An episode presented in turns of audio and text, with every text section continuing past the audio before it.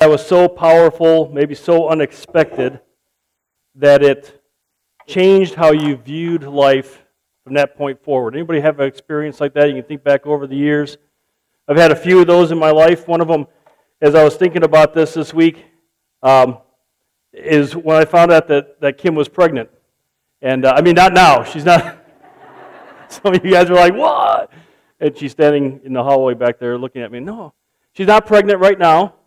That would be truly a miracle um, because of the miracles of medicine. But, anyways, back when, uh, back when Sarah was born, our oldest, I can remember when Kim told me, actually, it was weird. Her cousin told me. That weird?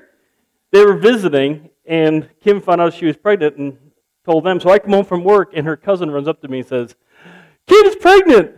It's our first child. Let my wife tell me that. You know, it was just kind of a weird thing. Anyways, and that just really impacted my life from that point forward. I was no. Um, okay, you guys, some of you guys are first time attenders. You got to loosen up a little bit. We are not that serious of people around here. I mean, look at me. We're not that serious. Um, anyways, so when I found out that we were we were pregnant with our first, it it like I, I was kind of thrown for that. I mean, I'd always wanted to be a dad, but now it was going to be reality. And I was kind of scared. I was kind of nervous. It kind of threw me for a loop. And then, and then when she was born, the experience of being there and actually seeing a baby, you know, my child being born, was it, it floored me. And to be able to hold her and realize that, man, I'm going to be a, I'm a dad. I mean, there's no going to be. I'm it. And it just, I just remember sitting there and I was scared and I was excited and I know I had to make some changes in my life. You know, I had to kind of not be such an arrogant, self focused kind of person and, uh, you know, become what a, a, good dad is supposed to become and still working on that aspect of it. But I was just wondering is, does, did Moses, or Moses, Joseph and Mary, that's Mary and Joseph combined, Moses, if, uh, if Mary and Joseph had that same sense, that same fear, that same, what is going on here. I mean, so think about it. So you got these two young kids. They're no older than the mid teens, and I know there's talk about Joseph's older guy who had previous kids to marry. That's nothing in Scripture teaches that. We understand that they were two young kids and mid teens. That's how they. That's the age they got married back then. Right there, that's a shocker. Um, but yeah, they were able to get married back then, and they did. And so they find out, first of all, that Mary is pregnant. And you imagine what that conversation went between Mary and Joseph. Hey, I want to let you know that um, I'm pregnant. And what's Joseph thinking? You know, in fact, we're going to read a little bit about that this morning and what he's thinking about that. But here's, here's what the angel is saying that, first of all, God's putting on flesh, is what they're told. God is going to put on flesh and be born as a baby. That, that's just mind blowing to them because all the religions back then, other than Judaism, but all the other religions of the world, their gods they worshiped, they acted like humans, but none of them ever took on human form. And certainly they were not perfect. And they may be also thinking, who are we to raise the Son of God? I mean, imagine that. Imagine raising the perfect child. Literally, raising the perfect child. You imagine how that goes in the, in the house? All the other kids are fighting, right? And so Mary and Joseph are going to step in there and they're going to try to discipline the kids. And then Jesus goes, um, you know, actually, that's not the best way to discipline the kids. Uh, you know, dad, mom, I know. You know, he knew everything, right? In fact, there's, there's a story in Scripture about him when he's 12 years old. He's teaching the religious leaders. You know, he, he was God in flesh and what that must look like. And, you know, what, what about this whole salvation thing? See, the Jews had the idea of a Savior, of a Messiah, of, of God doing something special in their future, but they had more of a thought it's going to be like um, releasing Israel from their oppressors. And in this case, it would be Rome, and it would return Israel back to its heyday of when King David was in place. And, but the angel is saying this baby is going to die for man's sins. And so that changed their view. So their view of God had to change. Their view of themselves had to change. Their view of salvation had to change. And so we're going to be uh, looking at uh, Matthew chapter 1. So you can go ahead and turn there if you like. It'll also be up on the big screen. If you're looking at using the Bible there and the chairs around you, uh, it's page 957. And uh, first book of the New Testament, so kind of halfway through the Bible, a little bit more than halfway through the Bible. Matthew chapter 1, we're going to look at verse 18. And uh, so for us, as we're kind of thinking about Mary and Joseph, for us it's the same dynamic. So we've got God the Son who, who came as a baby, who uh, put on flesh, who grew up, lived a perfect life, died on the cross for us. If we truly understand what Christmas was all about, then it's going to change our view of God. It's going to change our view of ourselves, and it's going to change our view of salvation. And we, so we want to do that this morning as we're kind of looking through Matthew. We're just going to read a few verses here to give us a reminder of what the Christmas story is all about. And it uh, says this in Matthew chapter 1, starting verse 18. It says, Now the birth of Jesus Christ was as follows. When his mother had been betrothed to Joseph, before they came together, we all understand what that word means, right? That phrase came together. In other words, before they consummated their marriage. We were talking as pastors, do we use the S word you know, in the service. Uh, people going they use the sex word. Anyways, before that happened, oh, whoops. Oh, I'm so embarrassed. Anyways, so before they, she was found with to be with child by the Holy Spirit, and Joseph, her husband, being a righteous man, and not wanting to disgrace her, planned to send her away secretly. They, they were engaged, but they weren't married yet. And so he was kind of in turmoil. He, he didn't know what to do with the fact that Mary was, was with, with child, she was pregnant. And, and not only that, but she was saying that God was the one who gave her this baby. Can we just stop and think about that for a moment? You know, if Kim came to me and said, Hey, I'm pregnant, and God gave me the baby, I'd be like, You mean like God gave you, like it's you know, obviously it's a blessing from God and blah, blah. No, no, no, no, no. God gave. It. Joseph must have been going, number one, I think she may not be all there, you know. Anyways, we can kind of, it's dangerous to speculate, but I think sometimes it gives us a little bit more insight into what might be going on. We sterilize Christmas so much as it is, right? The, the manger, supposedly, this beautiful little stable with a little star over it, and everything's clean, and the cows are mooing. You know, it's not that at all. It's disgusting. It's a terrible place to be setting a child in a feeding trough of an animal. You know. Anyways, sorry. But when he had considered this, behold, an angel of the Lord appeared to him in a dream, saying, because he needed some guidance here, and God was faithful to give him the word here. And Joseph, son of David, do not be afraid to take Mary as your wife, for the child who has been conceived in her is of the Holy Spirit. She will bear a son, and you shall call his name Jesus. Why? For he will save his people from their sins. Now, all this took place to fulfill what was spoken by the Lord through the prophet. So he's going back 700 years to Isaiah, prophet Isaiah, who says this. And again, for those who are not, maybe haven't been around church much, this particular translation that we use, it, it, it capitalizes phrases from the Old Testament. So he's not yelling at you. Okay, some of you guys who are on the phone a lot, you think, hey, he's yelling at you. He's not yelling at you. Just going back to the Old Testament. He says, Behold, a virgin shall be with child. So 700 years before this happens to Mary, Isaiah is telling Israel this is going to happen. Behold, a virgin shall be with child and shall bear a son, and they shall call his name Emmanuel, which translated means God with us. We talked about that last week. And Jesus awoke from his sleep and did as the angel of the Lord commanded him. He took Mary as his wife, so now he gets married to Mary. He marries Mary, but kept her a virgin, so he didn't have the S word, until she gave birth to a son, and he called his name Jesus. So let me ask you how do you view God? Take a moment. How do you view God? I'm not asking you how do you define God. I did this on Facebook. I put up a question on our my graduating class from high school. I asked them, how, would you, how do you view God? And of course, four people respond out of 100 and something people.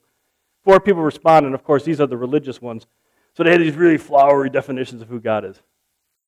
Definitions only tell us something about God, but how we view God will determine how we respond to Him.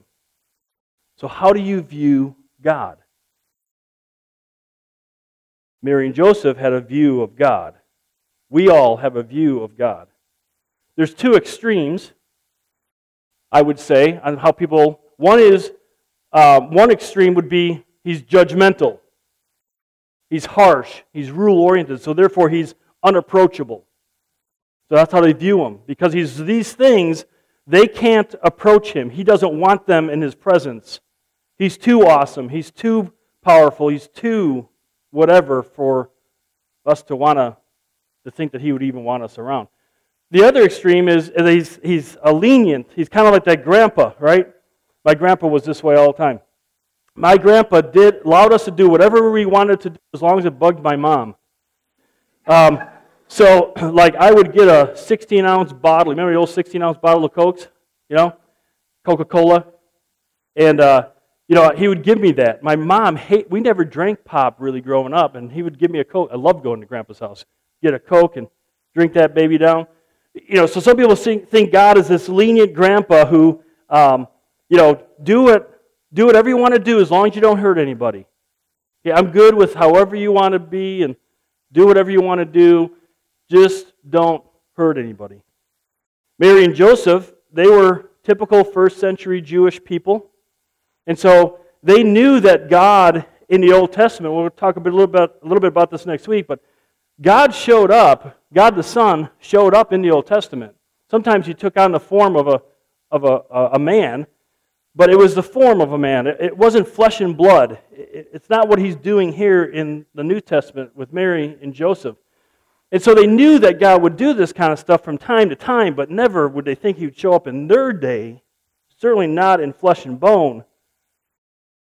But then, really, when they thought about who God was, they thought more about who He was when, when Israel left, uh, was rescued from uh, Egypt, and they were out in the, the desert wandering around. Uh, Moses explains to us how God looked or what God what it was like when God showed up. And it, in Exodus 19 is one of those times. And it says this Now, Mount Sinai, which were, that's where kind of where they're hanging out before they started taking off into the desert, now, Mount Sinai was all in smoke because the Lord descended upon it in fire. Whoa. And its smoke ascended like the smoke of a furnace, and the whole mountain quaked violently. When the sound of the trumpet grew louder and louder, Moses spoke, and God answered him with thunder. Can you imagine that? If that started happening today, like right now, like I'd be the first one out the door. That's all I'm saying. Because that, you know, a little scary. So Israel saw that, and Israel had that concept of God, and so he was really unapproachable. In fact, uh, if you read further in, in Exodus, there were times where they would, the, the Israel would scramble and, and disperse because they thought for sure they were all going to die when God showed up. In fact, they even thought that Moses got killed by God at one point, and that kind of freaked them out. And then by the time it gets to Jesus' day, the Jewish people wouldn't even pronounce God's name because they're afraid if they mispronounced it, God would judge them for that. So God was pretty unapproachable, right, for them. But as Christmas comes around, and as we see the first Christmas that we have here in Matthew chapter 1, it changes the view of God and should change our view of God. Don't get me wrong here. Um, God is nothing like us. Okay? And, and He's still the God of the Old Testament. He's still awesome. He's still all powerful. He, he's still one who, uh, when He shows up, he, he commands an audience. But what the, the first Christmas tells us is that he's also very personal, he's empathetic, he's forgiving. All that awesome power that he has, he has used in order to defeat our greatest enemy, which is sin, and to, to take away that future judgment and hell for us, and to give our lives here purpose, to take us to heaven one day. He, he's an awesome God. And put himself into a little baby, which is probably the most awesome part of this. He put on flesh. He's 100% God. He's 100% man. In fact, in, in Hebrews, where again, you, are going to want to come back next week because we're going to finish up the series and we're going to look at the impact that God the Son put on flesh and, and will always be in the flesh through the rest of eternity. Interesting concept and how it might impact us. But so we'll be in Hebrews next week too. So, but this is just a little, you know, wet your whistle type of thing. So it says, "For we do not have a high priest talking about Jesus. We don't have a high priest who cannot sympathize with our weakness. In other words, we do have a high priest who can sympathize with our weaknesses, but one who has been tempted in all things as we are, yet without sin. Therefore, let us draw near with confidence to the throne of grace so we may receive mercy and find grace in a time, or to help in a time of need. There's a, a radical change in how we view God if we truly understand what Christmas is all about. So, like us, I just wrote down some things here this week. I was thinking about this. Like us, he was born and raised by imperfect parents. God the Son.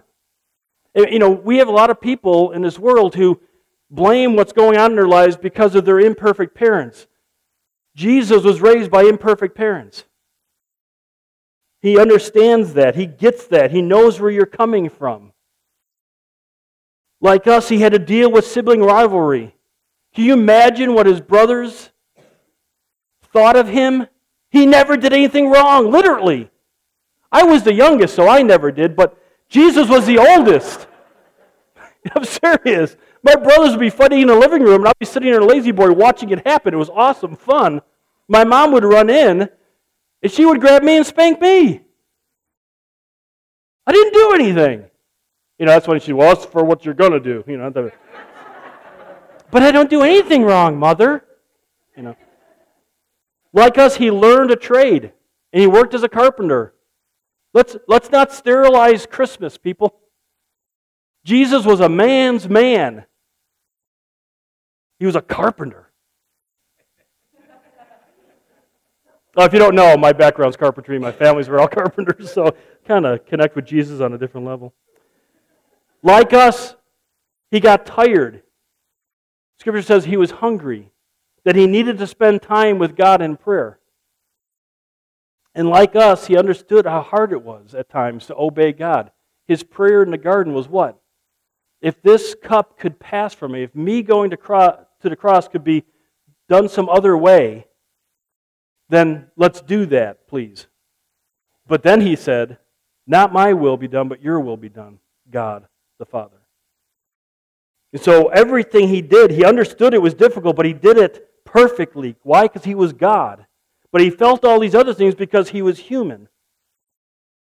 And this is the, the true God of the Bible. He desires us to come to him personally. And it, the verse tells us that he wants us to come to his very throne room and receive the grace and the mercy that we need at our that we need during our time of need, to our greatest time of need. Our greatest time of need is to have our sins forgiven. Because it doesn't matter how healthy or unhealthy you are in this world when we die, which we're all going to, there's something that happens after that. And he's saying, listen, the options are heaven or hell, and I've given you the way to heaven, the only way to heaven. He's provided it for us. So the events of Christmas will change how we view God, but it'll also change our view of ourselves. And again, there's two extremes here. As people view themselves in relationship to God, there's two extremes. One is those that are hopeless. In other words, I'm too bad for God to love. I'm too, God, uh, too bad for God to care about. I'm too bad for God to want to be in a relationship with me. And so there's this sense of hopelessness. And they look at their life, and their life just seems to be, you know, falling apart all around them. They're trying all sorts of different things to find hope, to find something that would be good for in life. And their view of God is skewed, and so their view of themselves is skewed. The other option, the other extreme, is, is arrogance. These are the people who go, yeah, yeah, religion, all kinds of that's for, that's for weaklings, that's for people who don't, I got this, I'm good to go. You know, God and I, we're good. Um, and so there's this arrogance about them that they think, yeah, I'm good to go, I don't need God. But again, understanding what Christmas is all about changes his view. And so for the, for the hopeless, there's, there's hope. God put on flesh. He experienced pain. He experienced hurt. He experienced insult, just like we do, just like we have. And he gets it, he understands it, and there's hope. You have value because of that. God created you for relationship. He, he came to earth as a baby. Why? Why didn't he just show up one day as a man? There had to be a reason why he showed up as a baby, and we could speculate on a bunch of different reasons, but one of them is to really identify with us. the whole being raised thing, being a part of a family, identifying fully with us. There's nothing we can do this side of the grave where God would reject us if we would come to Him and ask for forgiveness of our sins and place our faith in Jesus Christ and receive the salvation He offers. In fact, we see this in Ephesians that Paul's talking about. He says, But God, being rich in mercy, because of his great love with which he loved us, even when we were dead in our transgressions, that's hopelessness. We have no hope. We're spiritually dead people because of our sin. He made us alive together with Christ because by grace you've been saved. Every characteristic of God, his mercy, why is, it, why is he rich in mercy? Why is it his love so great? Because every character quality of God is infinite. So he has infinite mercy. He has infinite grace. He has infinite love. What's that mean? It doesn't matter what we've done. It doesn't matter how much our life is screwed up or we think it's screwed up. God can cover that sin and forgive it through faith in Jesus Christ. And if you really feel like, man, this isn't going to happen, let me just ask you this question Have you killed any Christians lately? Anybody? Nobody. So whew, that's good. Paul, the guy who wrote this, used to go around killing Christians. And God forgave him. He gave his life to Christ. He received God's forgiveness. He can forgive. To the arrogant, and I'm just going to be blunt here, I'm not really good at beating around the bush. If you're sitting here this morning you think, eh, I really don't need God, listen, I just I want to be tactfully blunt. You're not good enough. You're not. People around you might think you're pretty special. You might think you're pretty special of yourself. You can't be good enough to not need what Christ has done for you on the cross. You just can't. Why is that? Well, a few verses here because we always go back to what God has to say.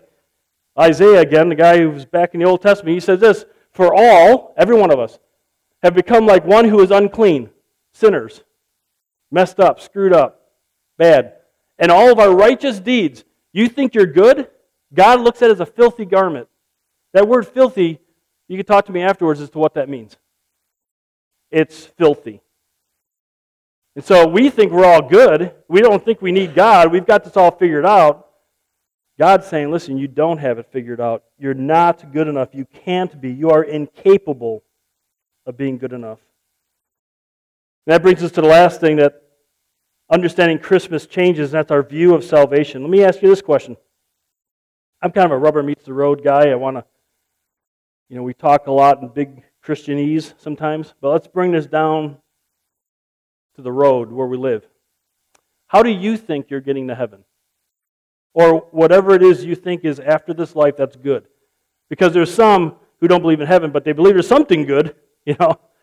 Very few, some do, but very few people think we're annihilated. In other words, you no longer exist. Evolutionists would think that. So, how do you think you're going to get to heaven? What is it that you need to do to get to heaven? Or, put another way, what, um, what's keeping you from there? Not enough good works? Really, really bad stuff? What, what's the issue? Because you got to come to terms with this. And this is what Christmas is all about. I know we do the whole flowery stuff and the lights and, you know, Christmas presents and I get a white elephant, literally for a white elephant. I got a white elephant for a white elephant. You can't eat that. That's besides the point. That's just me. I'll work through it.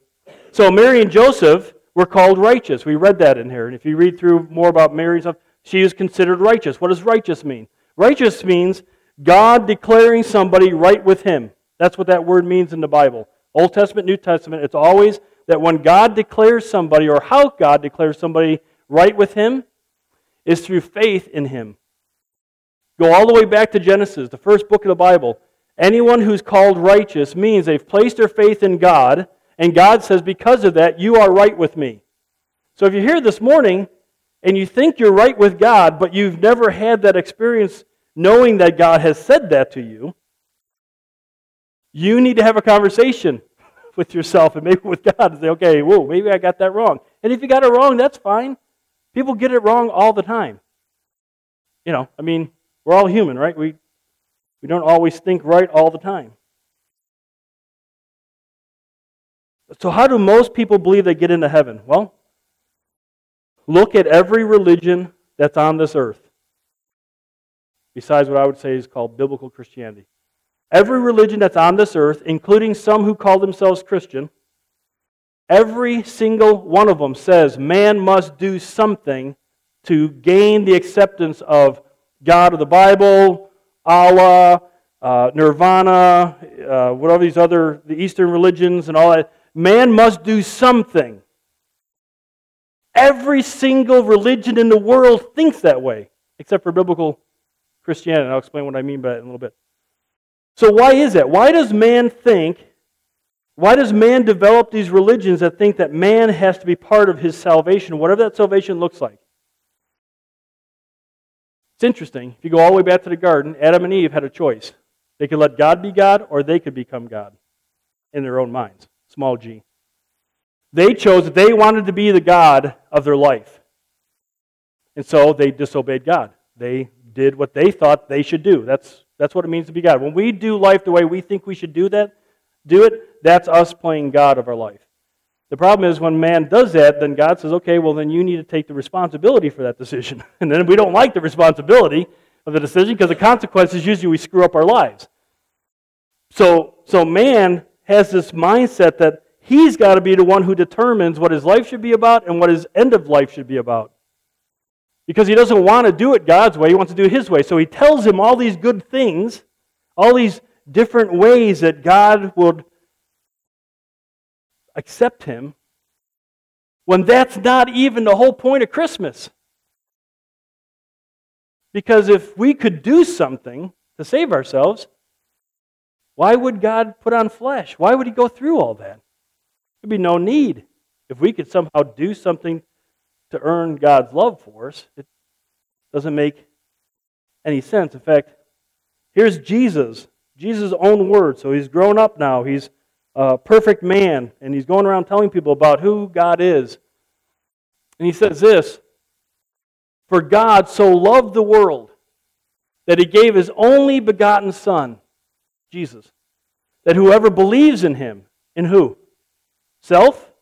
You don't, you don't see, I don't see my name up there. It starts with an H, but I don't see my name up there. Whoever believes in Harold, or put your name in here, it's not, no, believes in him shall not perish. I mean, shall not go to hell. Let's just, again, let's just be blunt. But have eternal life, heaven. For God did not send the Son into the world to judge the world at that moment in time, but that the world might be saved through who? Him. You guys, this is why the angels called us good news, okay? We don't have to work for it anymore. It, it, we can't do it. Paul talks about this as well. He wrote his, his, uh, one of his interns who was pastoring in Crete, the city back there, and he says, But when the kindness of our God and Savior and his love for mankind appeared, who was that? Jesus. He saved us. Who saved us? Jesus saved us. Yeah. Not on the basis of deeds which we have done in righteousness, not on the basis of our good deeds. Is there another, is there another way for God to have said this that would make it more plain? I, I can't think of another one. Maybe rephrasing the verse so it sounds a little bit more like our, how we would say it, but we're not saved on the basis of good things that we have done, but according to his mercy, which is infinite. Now, here's some really big theological words, and you can walk out of here thinking, man, my brain is so smart. By the washing of regeneration, the renewing of the Holy Spirit, whom he poured upon us richly, infinitely, through Jesus Christ our Savior. That, those words, the washing of regeneration and renewing of the Holy Spirit, what's that mean? It means that God penetrated the physical into our spiritual to where that sin is that causes all the issues that we have, including one day being judged and going to hell if we're left in that condition. God penetrates, because He's the only one who can. He penetrates that to our very soul, to our very spirit.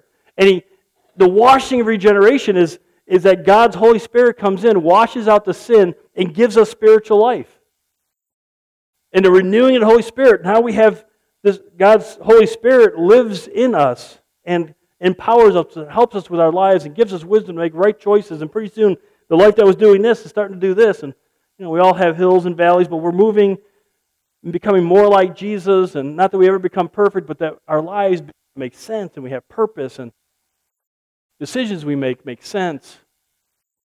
So that being justified, great word, that's God declaring somebody not guilty. It's a good legal term. So Jesus steps in. I took his punishment. I took Harold's punishment. I got him. And I said, Yes, I want him to take my punishment. And now God says, Harold, you are not guilty because Jesus took your place. And he does that on a personal basis. By his grace, we would be made heirs according to the hope of eternal life. Christmas changes everything.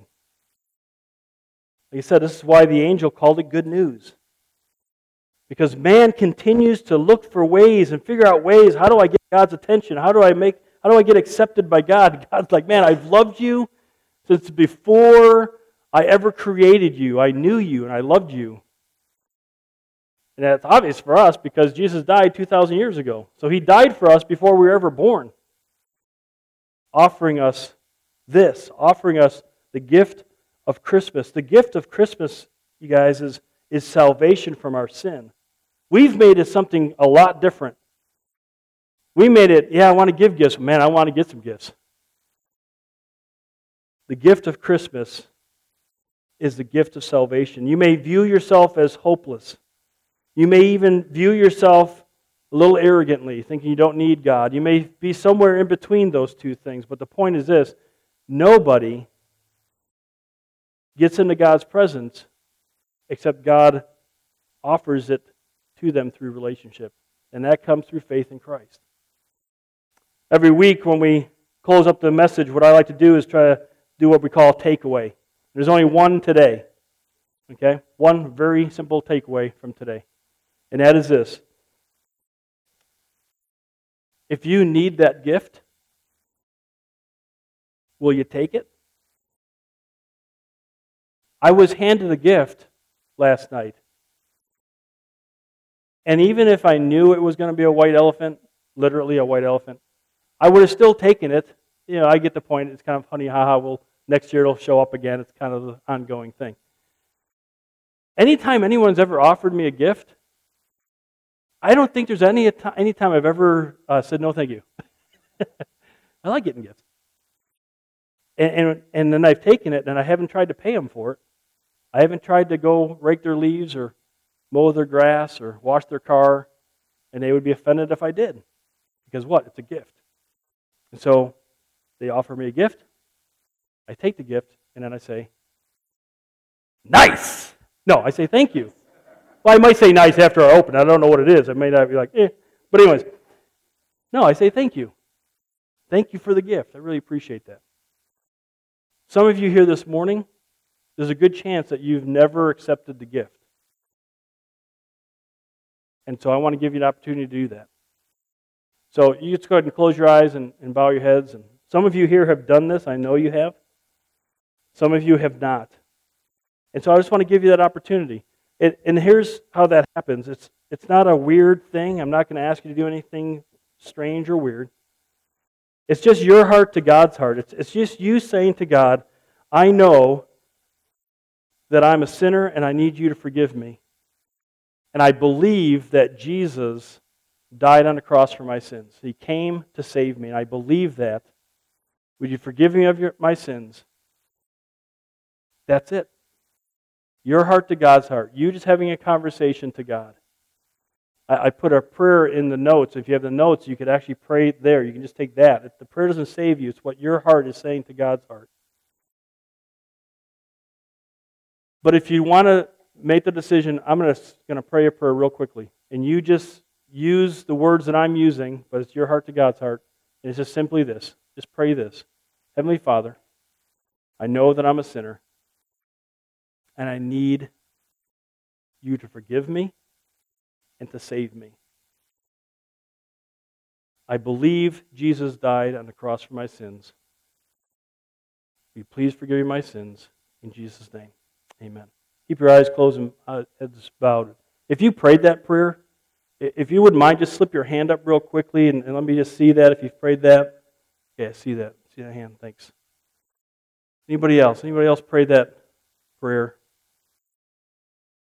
In the notes, I left my email address. And so if you prayed that prayer today and didn't want to raise your hand, if you prayed a prayer later this week, I'd love to hear about it. Just shoot me an email, let me know, and let me help you get started and, and understand what this new relationship, what this means that you have a relationship with the God of the universe who's going to take you to heaven one day. You have the band go ahead, go ahead and close us in prayer, and then dismiss them as well if you don't mind. All right. If you want to talk to me, you can go ahead and uh, un- unbow your heads. Yeah, I want you to do a song. Yeah, I'm going to be in the back, so if you want to come chat with me, feel free to do that. But the band's going to uh, play us out here and dismiss us when they're done. Thanks.